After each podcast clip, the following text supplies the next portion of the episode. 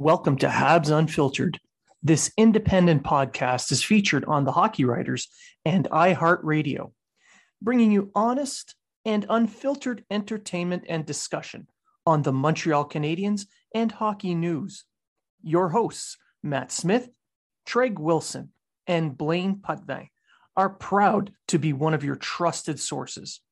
If you are talking about it, so are we.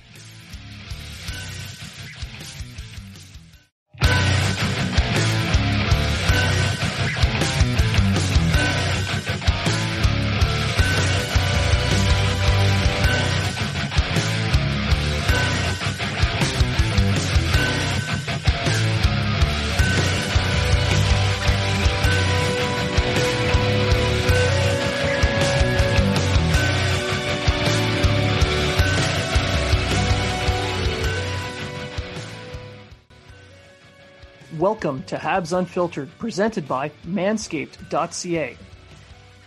Habs Unfiltered is featured on The Hockey Writers and iHeartRadio. This podcast brings you honest and in depth hockey discussion and entertainment. Our hosts, Matt Smith, Treg Wilson, and Blaine Pudvey, are proud to be one of your trusted sources for Habs and hockey news. If you are talking about it, so are we.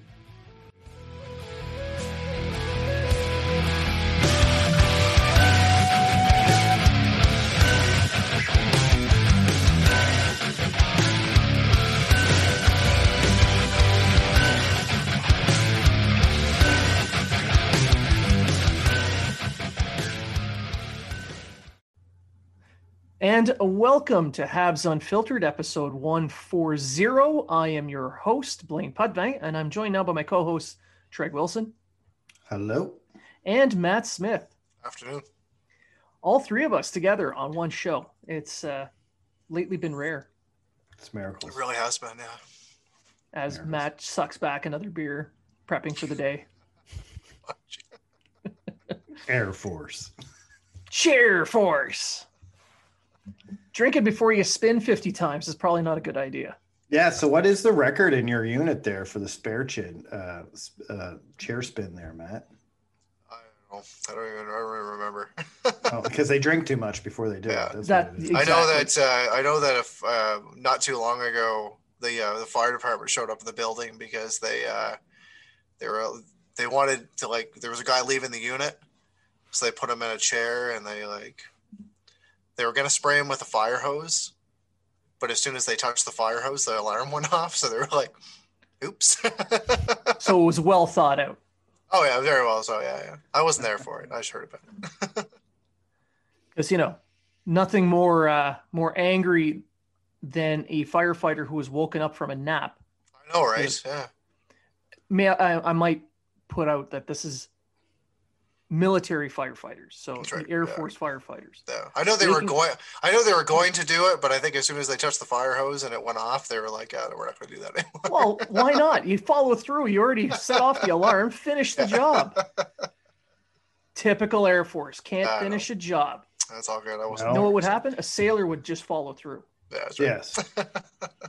And then they would pretend they didn't even hear the alarm. I don't know what you're talking about.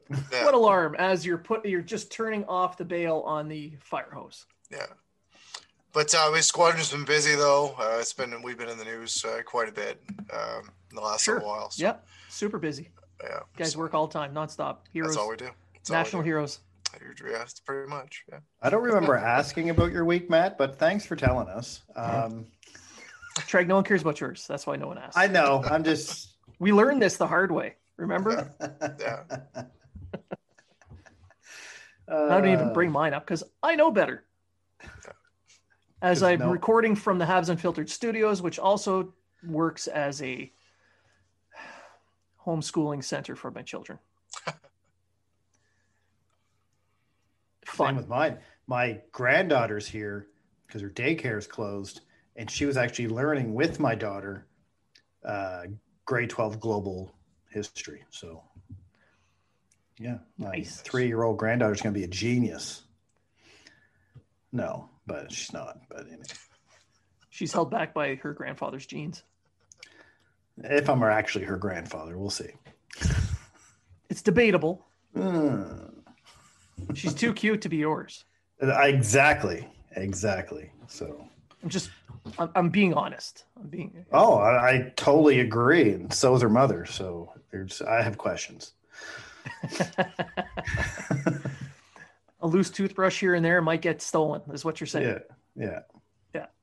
All right. So uh, it is episode 140. Uh, this episode we've got we're going to cover quite a bit. So we're going to have some news and notes around the NHL. There's quite a bit that's happened over across the pond. Uh, we'll talk a little bit about uh, the issues that have been that have come up with uh, Jonathan Drouin. Uh, we'll discuss the Canadiens' playoff hopes and the upcoming game against the Jets tonight as we record. It is the 30th of April. And on the second half of the show, we're going to be joined by Sam Harrigan of the Wisconsin uh, Badgers Press. He's going to talk to us a little bit about his Cole Caufield scoop and some women's hockey as he covers women's hockey for the Badgers. So let's just dive into this uh, around the NHL and across the pond news and notes.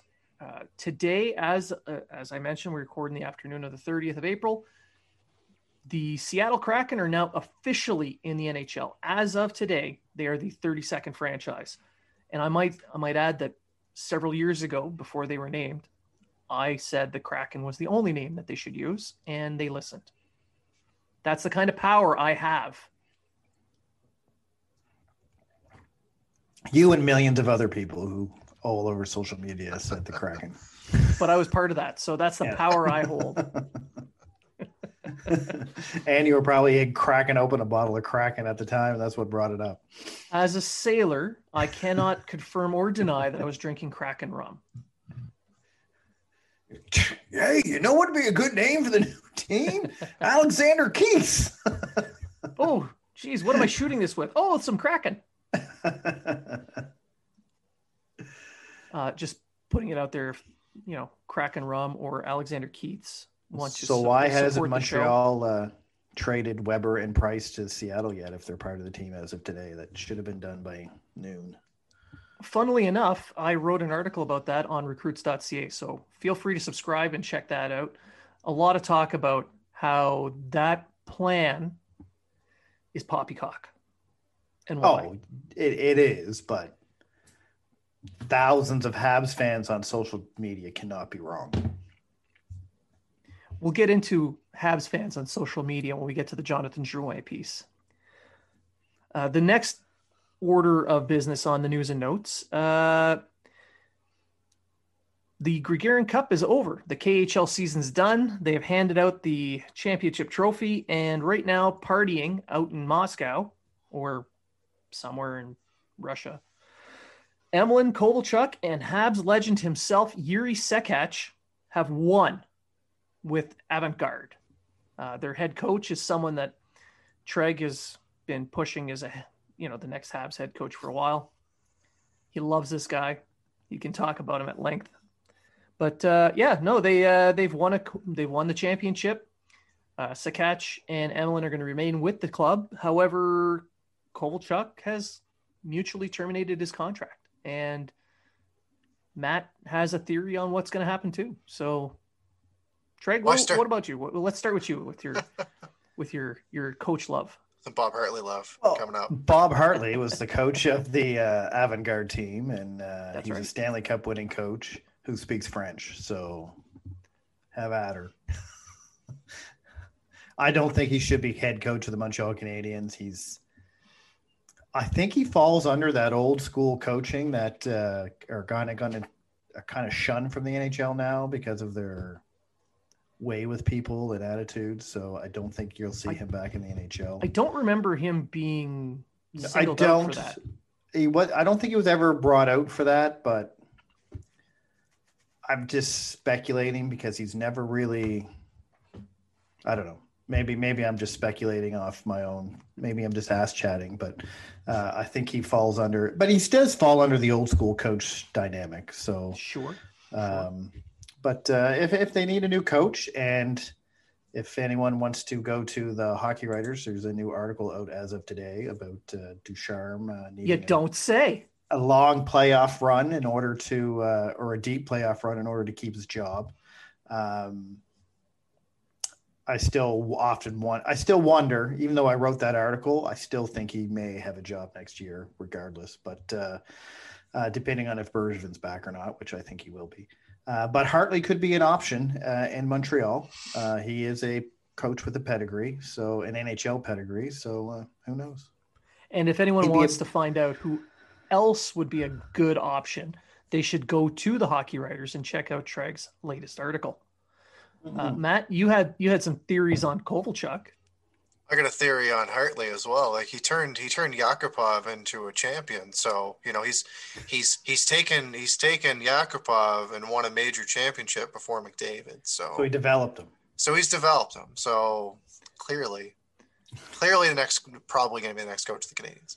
Um, so uh, yeah, with uh, with Kovalchuk, I put it up on Twitter, and a couple people laughed at. It. I got a couple funny DMs as well, um, saying that Kovalchuk terminated his contract with Avangard because he's going to come back to Montreal. So I'll just throw that rumor out there. You heard it here, here folks. Uh, a completely unfounded rumor from the Habs Unfiltered Insider. Yeah. yeah. Three R's. There's three yeah. R's. You, you, know what? He, he, he played. You know the you know the the KHL isn't the NHL, but you know he he he did play well in the KHL. Um, before Emelin got injured or uh, was it missed uh, missed time with his illness and everything, and was really in bad condition. Uh, he was having a good season too. He's wearing the C for the team and uh, the K. Or yeah, he's wearing the yeah, whatever. yeah, he's wearing yeah. Well, he was there for the final game. Emelin was back for the final game. He wasn't. He wasn't. He was in the crowd. He was in the crowd. Oh, okay, because when they, they show him play. picking up the Gagarin Cup, he has his jersey on. I didn't realize yeah. know if he had gear on or yeah. not. But yeah, I feel I so I feel good for him. I feel yeah. I feel good for him that he was we he was expecting a full recovery, but it's going to take the entire offseason. Yeah, yeah, yeah. so that's good news. Uh, Emelin coming back from that uh, from liver failure, and Kovalchuk winning a championship, and then maybe bringing that uh, Gagarin Cup ring with Bob Hartley to Montreal. And uh, Jiri Sakic, don't forget he won. Jiri Sakic, uh, no, he's staying out there because Sakic, you know he won. Yeah, uh, he's gonna pad his advanced stats out there first. Habs draft picked. No, he was a free agent. Was he free agent? I thought they drafted agent. him. No, it's free no. agent. Oh, he came over from Anaheim, didn't he? Uh, you're talking. Yeah. You're thinking about like Martin Reway or whatever. Yeah, I'm thinking about yeah. somebody else. Yeah. Who's tearing it up in Europe right now? I'm guessing. I don't know. Martin Reway. I'm just. I, I thought he was out of hockey because of his illness. It's possible. I honestly, I've lost track of Martin Reway, so I, I don't. I know. haven't heard his name since Matt just mentioned it in like forever. Martin Reway playing in the Slovak league this year. There you go. Our stats guy right here. Four, Forty-two games, twelve goals, twenty assists. That's actually good pretty for good. him. Yeah. For him. I always thought he was going to be a good player for Montreal. Small but good. Yeah. I'm just happy he's playing professionally because uh, yeah. after all his uh, illnesses, it's nice to see him being able to play. And speaking of Slovak leads, uh, uh, Matt, you have other information coming over from mm-hmm. There's maybe more. a Czech league or something. Oh. Yeah, the neighboring, the neighboring country. the neighboring okay, country. so uh, so Jagr's uh, Jagr's uh, team that he plays for and that he owns, um, Kladno. Kladno, who apparently Martin Reway played for last year. Did not know that either. Uh, uh, yeah, they just uh, they just won their I guess the Czech second tier title, and uh, now they've been promoted to the top Czech league. And uh, Plekanec has already said that he's going to come back for another year. And Jagr, at 49 years old, has also said that he's going to come back. So you know, good for him. Good I'm, for him. I'm a little upset because I, I sent him uh, an offer to come play beer league out in Nova Scotia. So it's it's uh, it sucks to see that he's turned down the offer of one free beer after every game to go play professionally yeah. for a team he owns. Yeah. It's, it's silly because didn't everyone agree to have mullets for that team too if he yes. came over and played? So in his honor. That's that's rude actually. It's quite rude. We're still doing the mullets though. And the free beer? Well, no, we Oh, only Jagr got free beer. Only Jagr would get free beer. oh, okay. Right. For this team. Well, I do have then. a te- I do have a team that's sponsored by Molson's that provides us free beer. Well, I'm out then because I, you know, I'm just as good as Jagr was when he was three.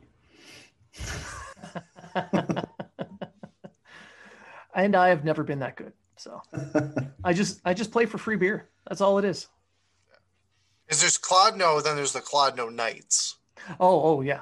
Oh, right? we're back so, on that. Okay. All right. So so Claude No is the uh, Kladno is like the the top tier team, and the Knights is the second tier team. So and which one? Which one does Jagr own? The Knights, or both? I don't know. If he, I, I, think he might own both, but I'm not. Does he own sure. the entire town? That's what I want to know. I does think so. All of Kladno? I think I think he does. Yeah, that's where he's oh, from. So you, because yeah. he's probably slept with all the women. Oh, absolutely, and he's and he's just they're just like they take pictures of him, and they're and like he just doesn't care, and he's like whatever. Look what I look what I did last night. So I'm gonna blackmail you. Go ahead. so if anyone doesn't remember that story, he was playing for the Panthers at the time, and he went out had a went to a party, met a met a young lady. Uh, they they hit it off. They went back to his place Next morning, she took selfies with him, passed out in the bed next to her, and then she tried to blackmail him for $5,000 a picture. To which he laughed, Yeah, go ahead, post it. I don't care. Not married, never been married, you know, no kids. Why does he care if people find out that he had an evening with a 24 year old woman? the man sold his own peanut butter. If that doesn't shame anybody. so uh, come on. Uh, just I, I love just how Matt keeps that. bringing us back. I love how Matt keeps bringing us back there. You and I were going on a thing, and he says, Kladno and the Kladno Knights are two. oh, and somehow we have ended up with blackmail. I brought you. Uh, I brought you guys back on track. Yeah. So we started talking about beer and stuff and shit. We'll be here all day, right? And, so. then blackmail. Exactly. Then, then we ended up with blackmail and peanut butter. Blackmail mullets and peanut butter. There yeah. we go. It's a winning formula. That's the name of the show. Blackmail like mullets par- and peanut butter. Sounds like a party. The best kind. Yeah. Just don't want to be blackmailed about what you do with the peanut. But yeah, never mind. That, no, let's not go there. Let's not go there. But you know where we should go? go ahead, take the pictures. yes, that's chunky. chunky peanut butter. But where we should go is going to the global leaders in men's below the waist grooming. Habs Unfiltered is brought to you by Manscaped. They offer precision engineering tools for your family jewels and are now available in the US, Canada, the UK, Australia, New Zealand, and the EU, where Kladno is. We have an exclusive offer for our audience. Use code unfiltered20 to get 20% off plus free shipping at manscaped.com. Join the movement and the other 2 million men who trust Manscaped. Did you know one guy every hour, every day is diagnosed with testicular cancer? So this is a reminder to all of the uh, all of the men listening to check yourself before you wreck yourself. Manscaped, in addition to providing the right tools and solutions for safe and easy manscaping, has partnered with the Testicular Cancer Society to spread awareness for men's health and early cancer detection. Together, TCS and Manscaped are committed to raising awareness for the most common form of cancer in men aged 15 to 35 and giving support for fighters, survivors, families impacted by testicular cancer as part of the We Save the Balls initiative. While you're down there cleaning up your sack, why not go ahead and give them a little investigation for lumps, changes in size, or any pain? I think we can all agree it's pretty fun playing with your balls anyway. Manscaped recommends you check yourself once a month. If you do feel any lumps or swelling, give your doctor a call immediately. In addition to checking yourself regularly, you want to make sure your sack is looking fresh and clean with the Manscaped Perfect Package 3.0. Inside the Perfect Package, you'll find products and liquid formulations that have been developed to turn your bathroom into a salon for your balls. All liquid formulations use only the best ingredients. Some of these liquid tools include the Crop Preserver, an anti chafing deodorant for your balls, the Crop Reviver, a spray on ball toner and refresher. The Perfect Package 3.0 also includes anti chafing performance boxers that keep your package cool and feeling fresh. Join the Manscaped movement and start taking care of your balls today. Get 20% off plus free shipping with the code unfiltered20 at manscaped.com. Always use the right tools for the job. Get 20% off and free shipping with the code unfiltered20 at manscaped.com. That's 20% off plus free shipping with the code unfiltered20 at manscaped.com. Your balls will thank you. So, moving on from that, a shaving your balls and from shaving your balls and peanut butter, from shaving your balls to talking about a bunch of dicks online. The yeah. Jonathan Drouin LTIR. He is now on LTIR for personal reasons, and the popular theory, as the team has said, they will not be giving information and they want you to respect his privacy. To which they were asked a thousand times in questions that day as to why, and refused to answer. the uh, The prevailing theory is the the shit and abuse that he gets from the media and the fans, especially online. So, speaking of dicks online, let's talk about that. Uh, Treg, how about you kick that one off? Well, as a writer and a podcast person like we are, almost every article I put out, whether it's about defense, goaltending, or whatever, it doesn't even have to have Drouin involved. Someone makes the comment send Drouin to waivers. He's a waste of time and a waste of ice. Yeah. Um, doesn't matter. I could be talking about Victor Mete, and they'll they bring up Drouin. Uh, I heard rumors that he was getting death threats at his house. I don't know how much that is true. It has um, been un- it's unconfirmed, but uh, yeah. would anybody be surprised? No, and it's man, it's re- back in January. I wrote an article saying that the media and fans have to give Drouin his due for this season. Uh, I'm sorry, but I think Drouin was having one of his best seasons of his career. Sure, he wasn't getting the points there in the last 20 some odd games, but neither was anyone else. Only Toffoli and Anderson were scoring goals. Nobody was putting up a bunch of. Montreal scored three goals or less in the 11 of the last, sorry, 13 of the last 17 games. Um, he, you know, I, I think he did have a, a he was wary of his wrist. I, I, think that's why his shooting was down. Because uh, he, I mean, he, he wasn't really shooting, and sure, that's fine. But he was getting the passes. He was forechecking. He was back checking. He was getting in the corners. He may not win all his battles in the corners, but at least he was going to the corners and battling. Um, yeah. which is something and he, he was he was asked about his goal scoring this season in a press conference I think a week before he he went yeah. on long-term injury and he said to the person asking the question I don't remember who asked about the goals he he said you realize that there's a column to the right of the goals column as yeah. well meaning he's getting assists and he, he was on was, pace for matching his career high in points. He, he was on pace for 52 points, which uh, is a little less than his career high, but it's still around what he career gets. High, by the way, is 53. the issue with Drouin is he came over here in Montreal, and my article in January lays that out. Like Bergevin kind of put him on a pedestal and said, "Here's our French superstar," without really saying that, but that's kind of they they tried to play him at center. They wanted him to be their number one center, and he's not a center, right? And uh, everyone expected him to get 80, 90 points. Everyone expected him to be this big 70 to 80 point scorer. And Drouin's not. He's not that. He's a 55 to see. He might get 70 in a season if he if he plays a full season, you know, with other players that can at least bury the puck. Uh, he's a playmaker. He's not a goal scorer. Um, I always made the argument online. So what you're telling me, if this guy gets eight or 90 assists, he's no good because only scored two goals, right? Because that's what people say. Oh, well, he only has two goals. Yeah, but he leads the team in assists. Someone's scoring if he's on the ice. And uh, the expectations to start were just way too high for him. Uh, and really, this just goes to show can you guys imagine if we drafted Lafreniere and he had the season that he's having in New York here in Montreal this year? Be a total bust. He'd be can, the worst thing to ever happen to the franchise. He, they would run him out of the city. And that's kind of what they're doing with Drouin. I would not be surprised if Drouin's not a Montreal Canadian next year. It would not surprise me in the least. Yeah, I agree.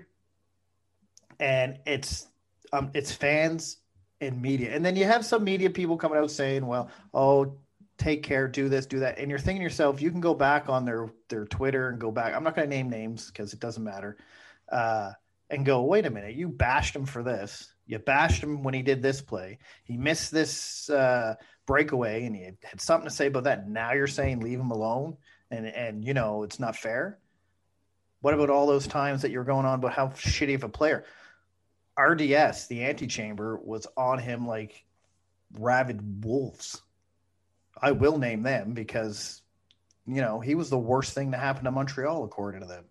And Danault said it perfect in the interview when they tried to get something from him. He goes, said, there's added pressure to be a francophone player on this team.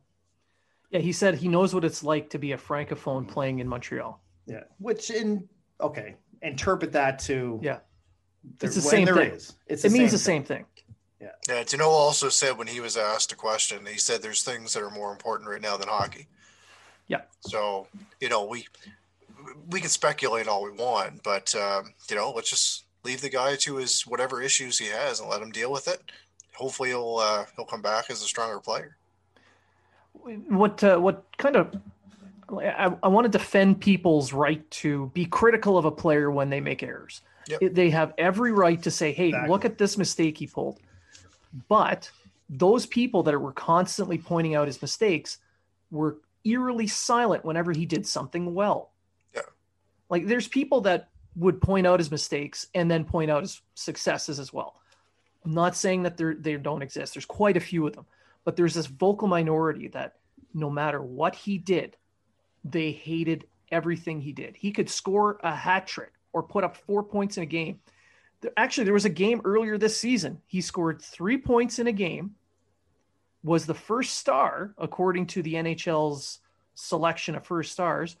And there are websites that we all know and uh, have been blocked from now because we, you know, chose not to work there anymore.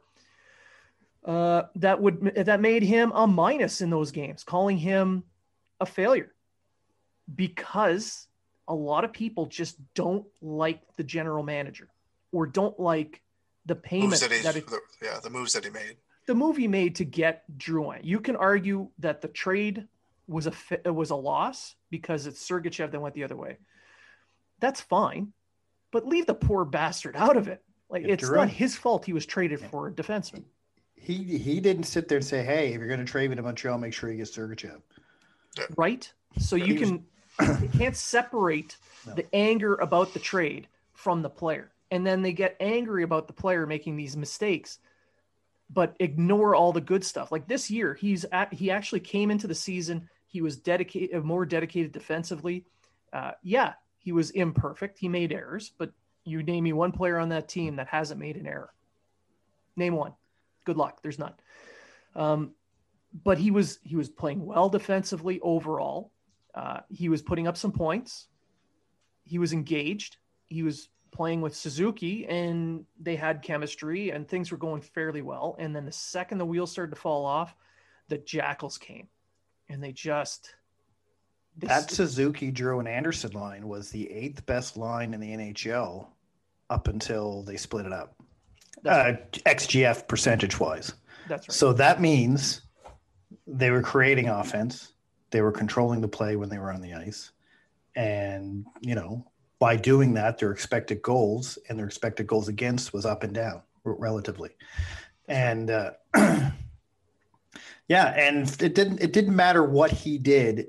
Everyone was like, he's a bum. Well, I mean, Facebook. Facebook is the most toxic. Everyone thinks Twitter's toxic. Facebook is, and we know Blaine because we put our articles on Facebook, different web uh, Montreal pages on Facebook all the time, and like I said earlier, every damn article you put out there, something about Drouin. Well, Get the comments section on anything that I post on the Hockey Writers, anything, it has it could have zero to do with him. Yeah. But anything and, I post on there gets two posts guaranteed, no matter what. Fire Bergevin. That that's always the the first one that pops up. And waive or trade Drouin. Yes, every yeah. time, without yeah. fail. Those those end up getting weeded out by our uh, our editor who goes through the comments. So it's not quite as toxic yeah. on the. And there's an automatic thing too. Certain words that are in a thing will automatically right. put it out. Thank goodness. Yeah, they put but that in after we complained. Even after he left the game, even after he he said, "Listen, I need time off," you know, yeah. he was getting attacked. He was getting like on our own. We have a new uh, Facebook webpage now. I'll plug that, I guess here uh, our group, our Facebook group. Uh, yeah, Habs Unfiltered. Habs Unfiltered. Go check it out. Someone on there said, "Well, if you're just, if he's just getting pissy because he's losing ice time, like fuck off." Yeah. You know what I mean? Like it's obvious what's happening. Yeah. And it has they, whatever whatever's going on right now is it's bigger than hockey. It's not yeah. just it's it, not just his play. It's not the fact that he's not putting the puck in the net. There's something else going on that's yeah. Affecting him. So let him let him take the time. And, maybe and we'll see, maybe we'll see him back at the end of the season. Maybe we won't. We who knows? And, and the big argument that that they're putting out there is that well, he's making millions of dollars to be a professional hockey player. He should be able to handle the heat. Well, I'm sorry. He's being paid to play hockey, not be yelled at by a bunch of goofs online. It's what's uh what was that tweet there? Uh if you can't handle if it's too hot, get out of the kitchen. Oh yes. By a former hockey writer. Well, that's what you want to call him. Well, he attempted to be. uh, anyway, and like, how, how are you going to do that when a guy is obviously having some men- I, I, I truly believe it's mental health issues. I truly believe. I 100% agree. I think and, it is. Uh, they're not saying that, but it, it that's what makes the most sense. I don't care if you like the guy or not. I really don't. I don't care if you hate his play. I don't care if you hated the trade. I don't care if you criticize for mistakes he made. Great, go ahead. You have all the right to do that. But to berate and belittle and criticize, criticize, criticize, criticize, criticize, that's bullying. And whether you're a professional making $5 million a year or not, it still affects you. You only take so much. Yeah. yeah. Well, you think about it. These guys, they've got all that that free time during the day where they, they go in, you know, they have game, uh, you know, ice time in the morning, you know, a little game day skate. They go over some video. They have lunch as a team, and a little meeting, and then they go home for about five hours, six hours. It, it he's young enough where it's normal for him to be okay. Well, I've got a couple of minutes. I'm going to go online, and his mentions must be exploding constantly, saying, "You suck, you suck, kill yourself, you suck, you suck, you suck." Like I've actually seen people tell him to kill himself Yeah. after several years of that, I can totally understand why he would need time off to get away from this. And Matt, I think you're right. I think this may be it for him in Montreal. It, it very well could be. And um, yeah. I'm thinking, and you know, I'm not going to put rumors out there, speculate or anything like that, but maybe he'd be somebody that would go to Seattle. Maybe. Right. He, go to a new go to a new hockey market on a new team and expectations are uh, whatever they're going to be with Seattle. I don't and know. you know what will happen? He's going to rack up points, and people are going to get pissed off at the team for letting him go. But he's going to go. But he, but he's going to go to a you know a non. It's all speculation, of course, but it yeah. would be a, non, a non-Canadian market. He wouldn't have the mic in front of his face all the time. Smaller market, right? So then again, it's brand new. There'd be more interest. So maybe that's, that's true. Arizona. That's tr- that, that's well, but but it's true. But the thing is, like he wouldn't be he wouldn't expect it to be the guy all the time. Like who know who knows really? It's all speculation right now. I just I, I just hope for not just as a hockey player but as an individual that whatever issues he's dealing with right now he deals with them.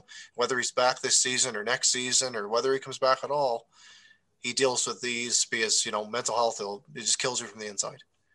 Yeah right? now so we like we're two of us here based in halifax. We've got quite a bit of experience with Drouin and some of his issues in the past. We know a lot of things that have happened in the past. We're not going to get into it on this show because it's not public knowledge. So we are not going to share that. But I can guarantee you this there are limits to people's mental health. In today's day and age, the pandemic, people are locked up indoors.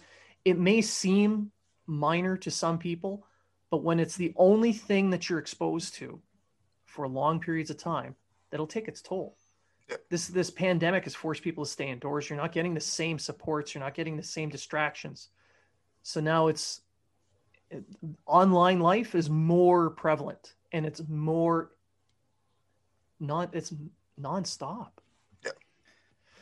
So. And I mean, the media. I mean, we're bashing on fans, but the media is just as bad. I mean, I I lump them all in together, and yeah, we're yeah. part of it on yeah. both sides, both fan um, the fan side and the media side. We, the three of us, are part of that.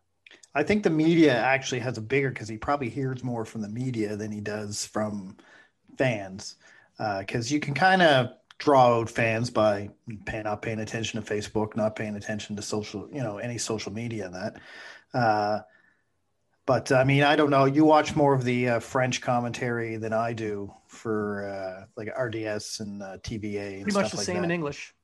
Yeah, and uh, you know, like we get, and uh, you know, I'm not going to throw names. Where everybody knows who they are, and everyone know listens to everything. They all know who it is, and you know, you get certain morning shows that are like, oh, Drouin this, Drouin that, Drouin this, and then if he does play well, they're they don't. It's not so much about Drouin.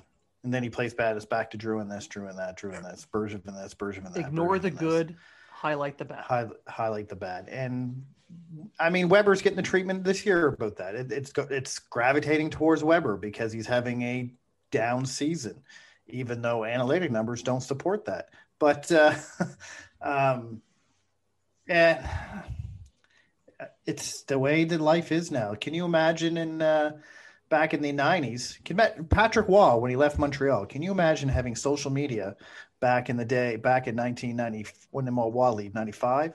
Um, back in 1995 when Roy left Montreal, and that was just from the crowd. That was partly from the crowd. Oh, don't forget not just the crowd. They there were people that were purchasing billboards throughout Montreal between his home and the rink so that he would see them on his way to the rink and back saying it's time to trade Patrick Roy. That season. And then, and then you had his head coach who as a media guy before that was parading Patrick Roy needs to be traded. So he was saying that the year they won the cup with Patrick Roy in 93 yeah. because Roy had a down season in 93. He had like a three goals against average and a save percentage of eight something, but he ended up and winning in the playoffs. People complain that uh, nobody wants to go to Montreal. UFAs don't come to Montreal. Well, there's a lot of reasons. You know, some of them have to do with weather, taxes. Um, I don't know, being a Canadian market. Some people don't want that. But the biggest part, in my opinion, is that they have to deal with this through the media, the, the media fishbowl that is the Montreal Canadiens. Because in Montreal, it is not a hockey mad city, it is a Montreal Canadiens city. It's not about hockey, it's about the team. And there's a lot of outlets that turn members of the team and their family into tabloid style stories.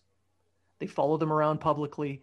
Some make up stories, some in, infer things. They take pictures. They're, they're paparazzi. Their, their families are followed. Like it's, it is prevalent.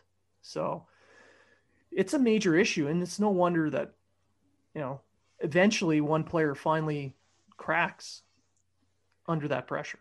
And then they wonder why Montreal doesn't draft any high draft French players.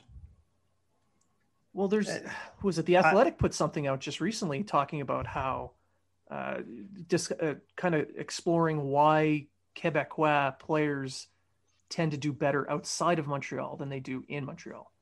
Pressure. Pressure. Pressure. I mean, I wouldn't want to do. I mean, uh, it's just it's sad, really, and and and that's why I don't think Drouin will be back next season. I don't think he'll be a Montreal Canadien again. He he may play in the playoffs this year, maybe, but I don't think he'll be back next season. I, I hope he comes back 100 percent and he stays, but so do I. I, I have a special know. spot in my heart for Drouin, being a moosehead and do all this kind of stuff, and yeah. I really I like Drouin. I liked when he came. I liked his play here, and if anyone hasn't noticed, I defend him a lot on social media and stuff like that. Uh, I know he's not what everyone thought he would be, but I didn't put him on that pedestal myself. So that's why I don't and I don't look at his game at the when I see him improving his game, it's not points, it's everything else he's doing on the ice. He's a second and, line playmaking winger. Correct. And that's the way I look at him. And that's the way if, I've always looked at him. So my my thought on this right now is if he does come back this year, whether it be before the end of the year or he comes back for the playoffs, is is he going to be in the mental state to play at that high level that is going to be expected of him in the playoffs or towards the end of the season? And if it's not, then maybe he shouldn't. Maybe he should sit out. If he does come back, it's because he feels he can. Yeah, that's exactly it. It shouldn't be pressure from outside sources. Should be, you know, as a person, you know, I'm ready to go. And as much as people hate this, uh, not listen to it, but he's a playoff performer. He, he, he had, a, he had a great year. year. last year. He had a great, great year, year, last year. year. He had that uh, 23 points and 20 small games with Tampa the year uh, his last year in, in Tampa, and uh, you know he's a good playoff performer. It's just the I don't know. It's all the other stuff that's going on that is uncalled for. Yep. Now we'll we'll leave it at that and we'll segue over to the playoffs itself. Uh, we'll talk about the Canadiens and their playoff chances. I mean, Treg, you've been very vocal online about the Canadiens and their magic number and how what it takes for the other two teams to knock them off. Um, the Habs are playing Winnipeg tonight.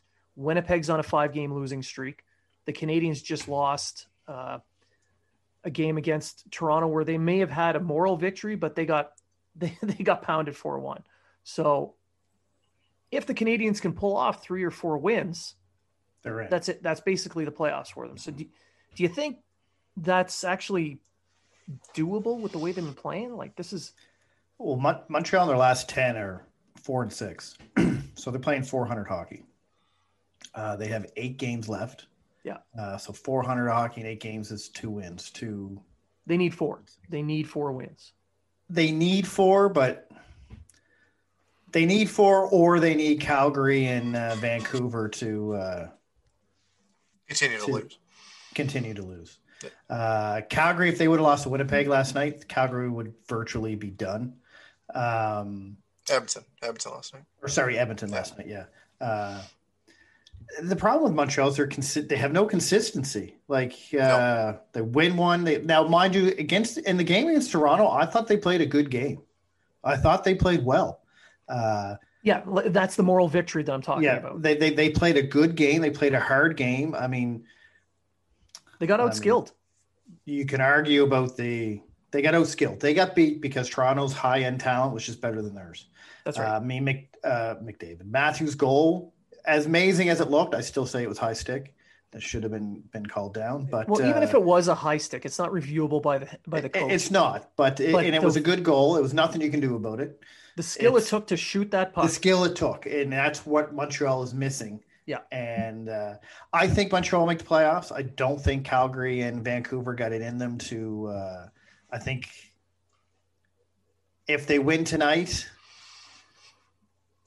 I mean, they have this, what is it, 79.6% chance of making the playoffs. That's where they're However, at right now. That's where they're at right now. However, three days ago was 86%. So it's going to change with whoever wins and whoever loses. Uh, Vancouver's uh, one. I always say Vancouver's the one to watch, but I think their schedule's too tight and too long, and they're going to fall into the same thing Montreal is right now, and that's just fatigue. Montreal's fatigued. I'm telling yes. you now. JD uh, Lagrange, uh, he uh, said it perfectly. People can say it's an excuse all you want, but it's not. You're playing four games and seven nights on a regular basis every week for the last four weeks of this season. It's going, you're going to hit a wall. And that's what Montreal's kind of at now. You could blame Bergevin for not leaving enough cap space or not leaving enough, uh, making too many call ups for allowing them not to put fresh legs in uh, on a regular basis so they can bounce back and forth. Uh, but that's the issue. Uh, you can also blame Dom Ducharme for saying, "Hey, Weber, you're not playing tonight because we need you and you need a night off." Or uh, saying, "Hey, Weber, why don't you play 14 minutes tonight minutes while night. this guy covers you off?" Right. So uh, you you you can point your finger wherever you want, uh, but Montreal right now is playing on fatigued legs. So you say four games. I say Montreal wins two more games, are in. Four would be a pretty much a guarantee. Right. That's why uh, I say four. Uh, it, you're right. Uh, I say if they play, keep playing their 400 hockey. If they play 500 hockey, they're pretty much in, which it would be four games. So, because uh, they have eight left, um, and Calgary has five left, I think. So, um, no, Calgary has seven left because Montreal one game in one hand. game in hand. Yeah. Um, and Calgary has a pretty easy schedule coming up too. They play a game, then they get two days off, and then they play another game. And uh, I was just reading online. I off the top of my head, I'm just trying to think back to it. So, but they and they play Winnipeg, and they play three or four against Vancouver, and so they really need Vancouver and Calgary to beat each other up and win in regulation against each other. So yeah, they're going to have to start rotating players in and out somehow. They have to, to find a way legs. of doing that. They need some fresh legs. This is where that meritocracy that we've talked about over yeah. the last few weeks would come into play. If there's a line that's playing well, give them more ice time. Let the other lines kind of ease off, and you'll see that performance based factors like that, um, a meritocracy, will give these uh, the team the guys who are not playing that well some time to manage their minutes, and they'll be more fresh the next game where they, they might be the best line. It's just one of these things. I mean, if we want to look this on a positive note, uh, that uh, uh, Maxime Lapierre put on Twitter today. Yes, Montreal wins. Was what's that? That's it's a good point. Go for it. Yeah. Montreal, if they win tonight, is only four points out of third with a game in hand. Yeah. If they win tonight, because yeah. Winnipeg's been dropping. So. Yeah, and they just lost uh, Ehlers for the rest of the year. Yeah. So yes, they did. If you want to look at it that way, but then again, Montreal has to win. So, and Montreal right now is on a win one, lose two, win one, lose two type. They've got to win. So win. yeah, so Winnipeg's on a bad skid right now. They're missing one of their top players.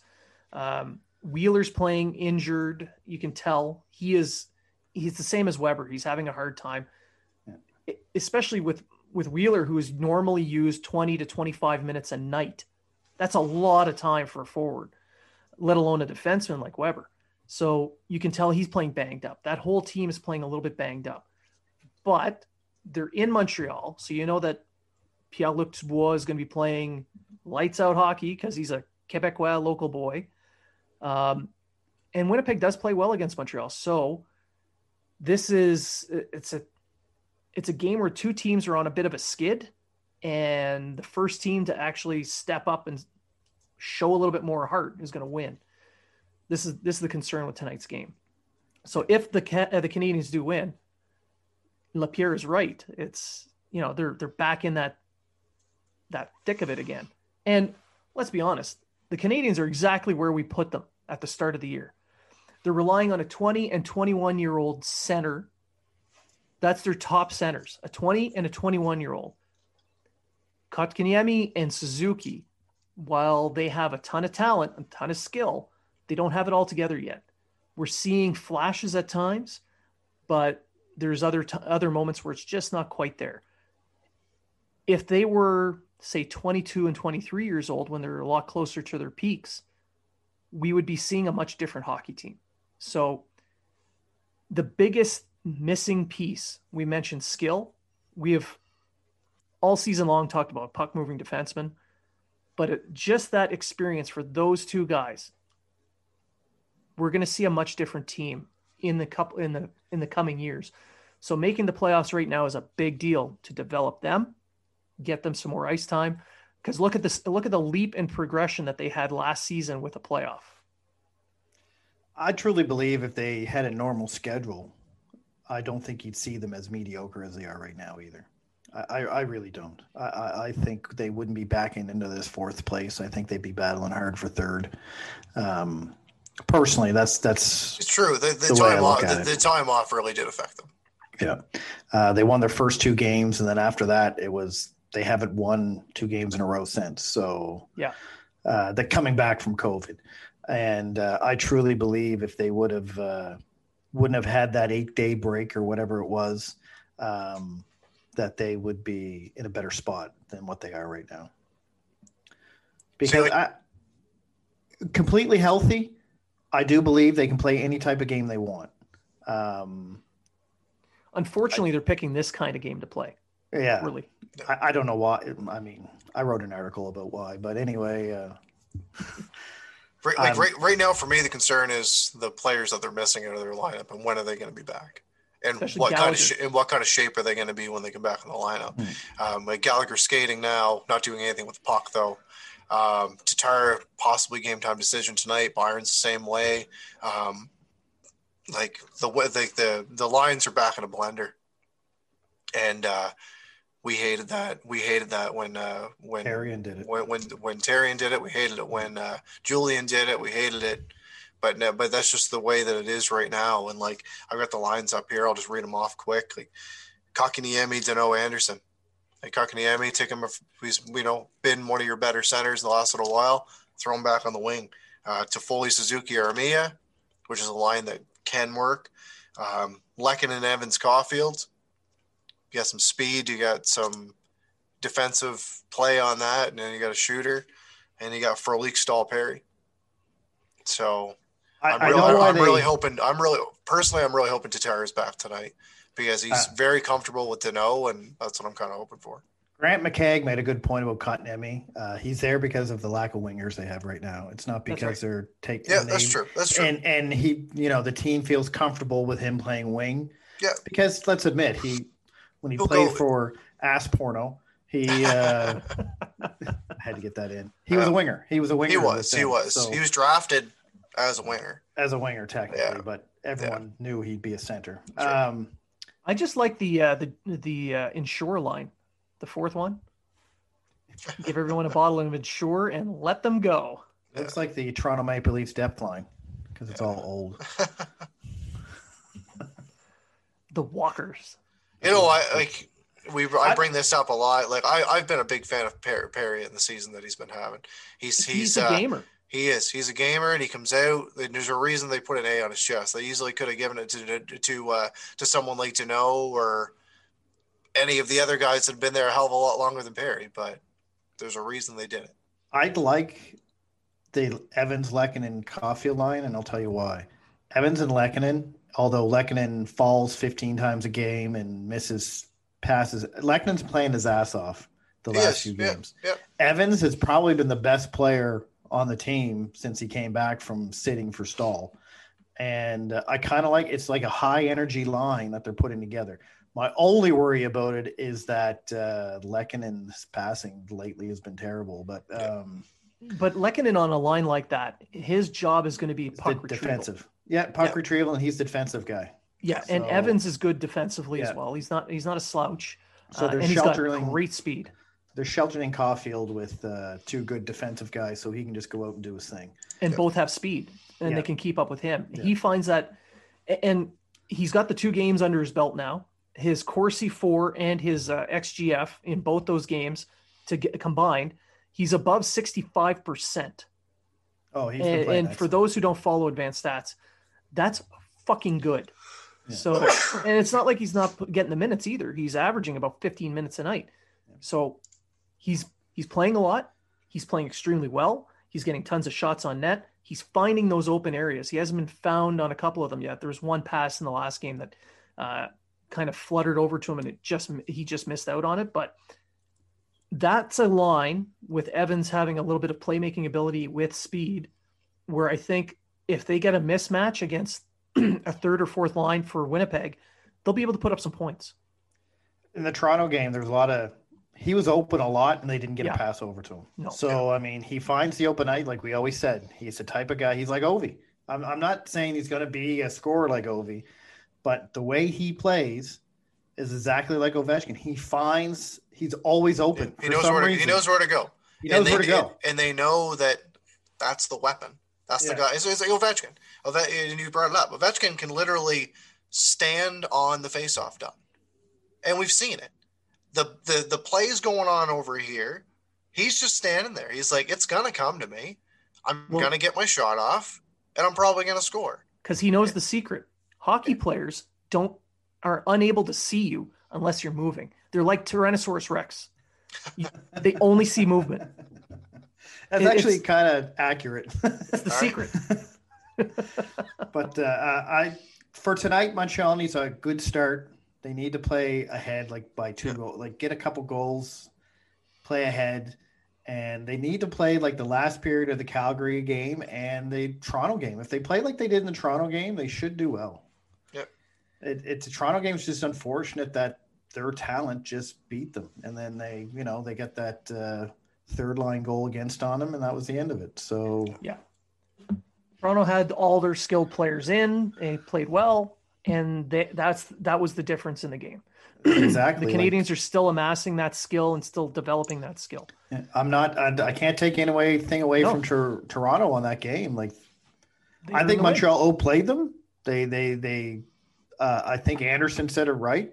Munch, Toronto was kind of sitting back on their on their on their skates, and it was a game they should have. It should have been four one Montreal with the way of the play on the ice. It's just Toronto's talent was just that much better, and that's what they used to win.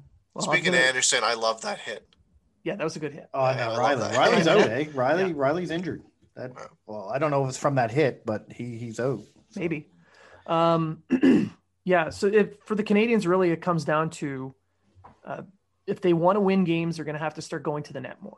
Yeah. Uh, they're not getting enough shots in the slot. They're not going to the net enough. It was evident in that game and every other game before that. So uh, I said I remember when the team was just was among the league leaders in, in, in shooting. Yeah.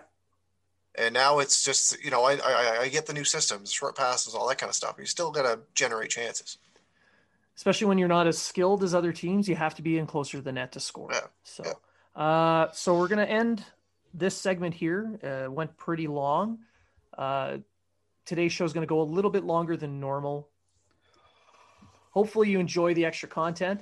So when we come back from break, we will be joined by Sam Harrigan from the uh, Badger Herald out in Wisconsin. He's going to talk to us a little bit about Cole Caufield and some women's hockey. So uh, stick around. We will be right back.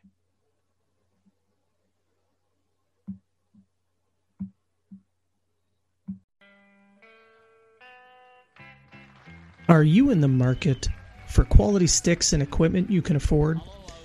There is a no frills, no nonsense company that wants to provide that to you. No Name Hockey. No Name Hockey is a small Canadian company started by former pro player Jason Goulet. When he retired, he searched for sticks that felt like when he was a pro, but could never find the right one or one that was reasonably priced. So he decided to start No Name Hockey. Now, No Name offers high quality, customized sticks at a fair price. They won't try to wow you with a fancy name. They will focus on providing you a pro stock quality stick that you can afford.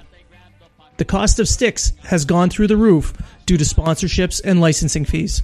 No Name Hockey makes sticks for the no names and players currently making a name. Do you have a problem getting big city slams? Are you not getting the gains at the gym? Well, don't mortgage your future on rental supplements. Get Bergie Arms. Bergie Arms will get you the gains you need. Bergie Arms gets rid of all the bad attitude and builds better character so you can get the gains you need. Get Bergie Arms. Bergie Arms. Bergie Arms today. Not a real product, mate. May make you trade your favorite player for a mountain man. do not use if you're healthy, if you want loyalty, buy a dog. And welcome back to Habs Unfiltered. Uh, we are joined now by Sam Harrigan of the Badger Herald Sports. Uh, welcome to the show. Hey, thanks for having me. I'm happy to be here. Um, I'm glad you took some time out of your your busy day at school to, uh, you know, spend some time with us old farts over on the of East course. Coast. Of course, of course, make all the time. So, uh, Sam, I'm bringing you on because you broke the story of Cole Caufield getting the call up to the NHL. So, can you give us a little background on how that day went and what happened? Yeah, uh, Monday was a lot of fun for me. Um, I uh, kind of woke up, did some homework, did some class. I'm a college student, as you kind of briefly hinted at here at Wisconsin. Um, so just kind of going about my my Monday as normal. Got a text, didn't think anything of it. Sat back down, did some more homework, and I was like, wait, I don't see anything about this. Maybe I should maybe I should throw it out there, see see if it'll uh, get a little traction, and it certainly did. Um, so it was a uh, a busy 36, 48 hours where my phone would not stop lighting up and buzzing, and you know, DMs and comments and so many nice words and nice messages, and um, made my day. Made my week, and it was it was a lot of fun, and also just very happy to see Cole Caufield finally playing in the NHL yeah, local boy makes good and gets onto one of the uh, the oldest teams in the world, and he did pretty well. I thought he looked pretty good. Yeah, um, Monday especially. What he had four or five shots, and I, I, know he came graded out as the second highest uh, rated forward of the night. So yeah, I, I'd say he looked pretty good for his first NHL game, and looked good on uh, on Wednesday as well. And he's a local product of Wisconsin. So, can you give us a little idea of what that means to the hockey mad market that is Wisconsin? Yeah. So, first and foremost, it's important to realize that Wisconsin, as you briefly hinted at, is a hockey lover paradise. Um, it's hockey, hockey, hockey, especially pond hockey. There's lakes everywhere, and all winter you'll see people out uh, playing hockey. But Caufield's from Stevens Point, um, which is kind of a smaller town, about an hour north of Madison, where the University of Wisconsin is. Um, and they, it's a small town, but they pump out athletes. Um, like Joe Pavelski went to the same high school as Cole, um, but it's not a small deal to go from Stevens Point High School or any Wisconsin high school and come play hockey here at the University of Wisconsin. Um, you know, we don't have a hockey team, as I as I said, so um, all the hockey fans here kind of resort to the Badgers. You know, Wisconsin is their NHL team, um, and it it's certainly a big deal, um, and especially for a, a, kid from Wisconsin to make a big time playing here and and now up into the show, he's he's kind of a, a superstar all throughout the state. Yeah, and Wisconsin's not a uh, a small program either. They're one of the nation's top hockey programs, are they not? Right, they are, and um, that was more evident kind of a while back. Um, kind of been in, in a little bit of a steady decline for about 10 years or so. Um, but Cole kind of brought the Cole, among others, like Dylan Holloway, like Linus Weissbach, kind of brought the uh, program back for a year, won the Big Ten regular season, uh, best offense in the country, finishes highly ranked as number four, number one seed in the NCAA tournament. So kind of brought back to the prominence of old. And it was um, a much needed good season for Wisconsin and for Tony Granato, whose uh, hot seat was warming, warming steadily, but might have cooled off a little bit thanks to Cole and Dylan and other uh, some other of the big names on the team this year. Yeah, winning the Big Ten probably helped a little bit in easing. That. A little bit, yeah, yeah, yeah. So I'd imagine the campus was a little bit, a uh, little bit of a buzz on campus after that. It was a lot of fun, yeah. Um, so Wisconsin's more of a football school first, um, but anytime you got a good team on any campus across the world um, or any city across the world, obviously it'll revolve around them. Um, both the men's and women's teams were awesome this year, and um, it became obviously everybody already loves hockey here, but it just became so much more where, regardless of where you go, you'll see the games on, and um, it was a really fun time, a fun atmosphere, especially because they were such a not only were they a good team, they were a fun team. They led the country in goals. They're scoring nearly five a game. So played fun. They played they played fast paced and they scored a lot of goals. So it's a good team to watch and a good team to root for. Now you mentioned the women's team, and you cover the women's team for the Herald. So um, we uh, at Habs Unfiltered are based out of Nova Scotia, and the captain of the women's Badgers team is from Kentville. She's one of our very own Blue Nosers. Brette Pettet if I'm yeah. pronouncing that correctly. Um, I'm sorry, Brette. I'll get it next time. But she, along with your uh, with the rest of her teammates, went back to back championships. They did. They brought number six back here to Madison. Um, Brette, as you hinted at, was the captain of the team. She also was uh, third on the team in points, and that she was awesome. She um, among Daryl Watts and Sophie Shirley, kind of the two big names who both finished top 10 in the Patty Kazmaier. I'll give Daryl Watts a little bit of a shout out here, completely robbed of the Patty Kazmaier. It's okay, it happens. Uh, but uh, Brette Pettet was awesome all year, as you mentioned, captain of a national championship winning team. Um, that's a big deal, and it was a big deal around here, going back to back, six na- national champion, national championship back to Madison, and um, I think you can argue that the Wisconsin women's team um, is arguably the most prestigious women's hockey team anywhere in the world, uh, especially being coached by Mark Johnson, Wisconsin great, Team USA great, and uh, just kind of an all-around hockey legend. So uh, they them winning the national championship is no small no small deal around here. Um, women's hockey is, as I kind of hinted at, was is arguably bigger here than anywhere else in the world. They sell out the Kohl Center, which is our big arena here. They'll they'll stuff twenty thousand people in there. They set all the attendance records for women's hockey. So um, them winning a national championship is certainly a big deal, and a big deal for Nova Scotia to be captained by Brette Pettet. Yeah, we. Uh, I got to admit that the women's hockey uh, is not the biggest uh, sport here. Should be bigger than it is, but having someone from the province she uh, she brought some buzz back, especially just before the Women's World Championships were supposed to be held here in Halifax. Now those are canceled. Um, sadly, the province kind of backed out at the last minute and shut those down. But what's your take on the importance of the women's game and growing the sport around the world? Yeah, I mean, you're seeing the women's game grow faster than it ever has. Um, you know, look at Alexi Lafreniere shows up to his first day of training camp as the number one overall pick, the highest touted prospect in years, wearing a women's hockey sweatshirt right in front of the media. Um, you're seeing games. I'm a Ranger fan, so I'm a little bit biased here, but with the what the New York Rangers are doing, hosting women's hockey games at Madison Square Garden, um, it's a big deal. Um, and to see kind of how fast it's growing is is certainly really cool for somebody who covers the sport. Um, you know, it's it's a good product, it's a quality product, and um, again, it's a little easier for me being here at Wisconsin, kind of the center of the women's hockey market. Um, but regardless of uh, where you go in a hockey centric area, it's really important to continue to grow women's hockey because it's a sport that deserves it. Um, there's a lot of very talented athletes, a lot of um, very skilled hockey players, and and they deserve all the uh, all the growth that they're getting right now. Yeah, I've um, I've got daughters, and I've coached hockey at the grassroots level for women for many many years, and I've coached some amazing hockey players some of the most talented have been the, the female athletes that I have coached. So um, I'm a I'm a large proponent of a partnership be, between the NHL and the uh, the women's uh, the women's leagues, maybe an NWHL. I think there's six teams so far. I'd like to see a, a firm partnership.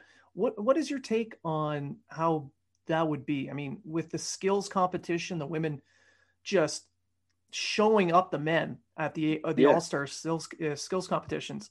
How big do you think that'll be?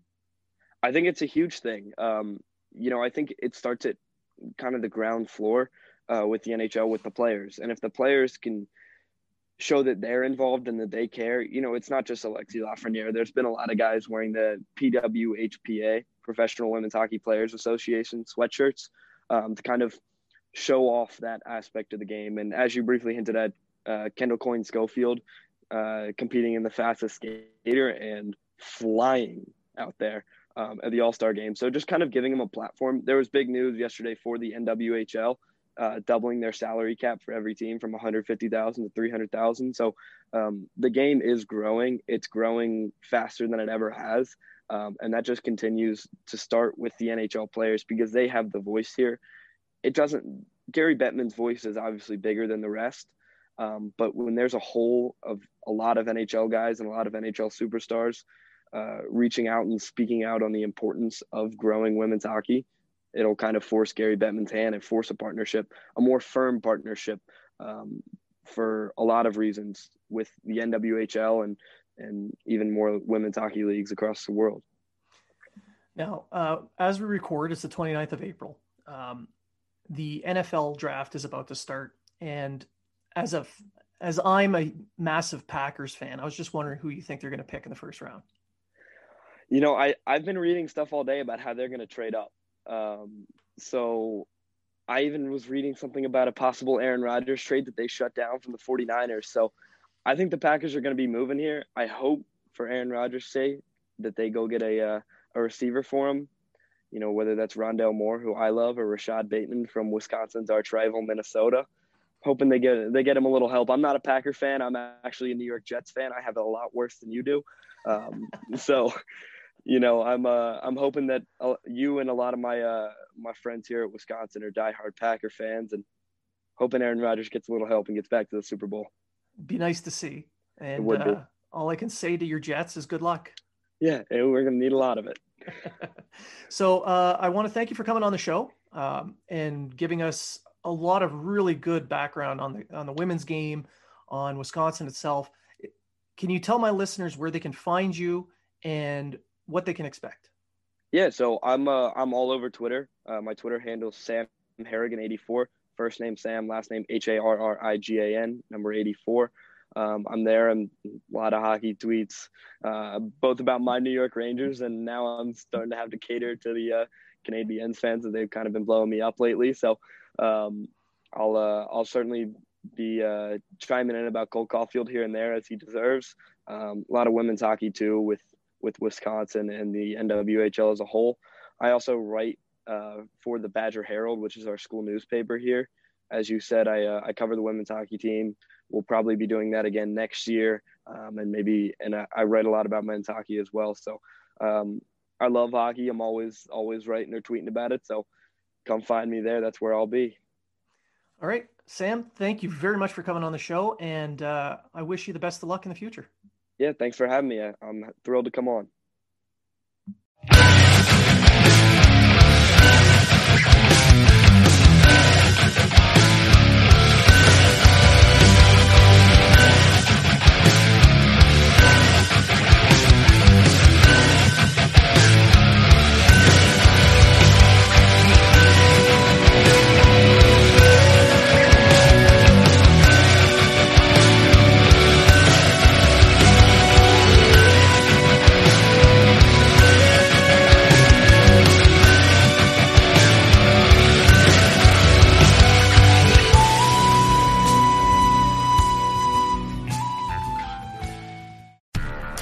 Do, Did, Will, the Story of People podcast is now available on the Crier Media Network. The first five episodes are here and feature some incredible guests that fit into one or all three of those categories. Ready?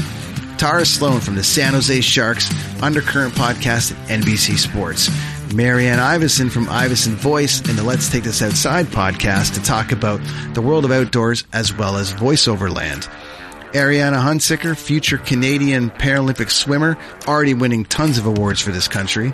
Scott McGregor from the Hot Wallet podcast to dumb down the world of crypto, Bitcoin, and NFTs so you don't have to.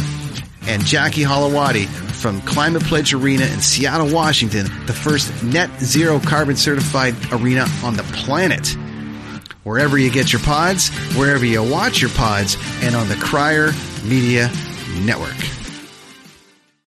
I'm Jeff Woods, and I'm shining a light on music and the rock stars who make it. He just was one of those people. He, he stood out. He was a magic guy. He really was a magic guy. All, we all have faults. He had the same amount of faults as we all have. This was before Led Zeppelin. Robert was full on. I mean, he was Led Zeppelin without the band behind him. He had the hair, the jeans, the whole thing, you know. And he was amazing. The Records and Rockstars podcast, heard around the world and yours to hear wherever you get podcasts. All the episodes from JeffWoodsRadio.com.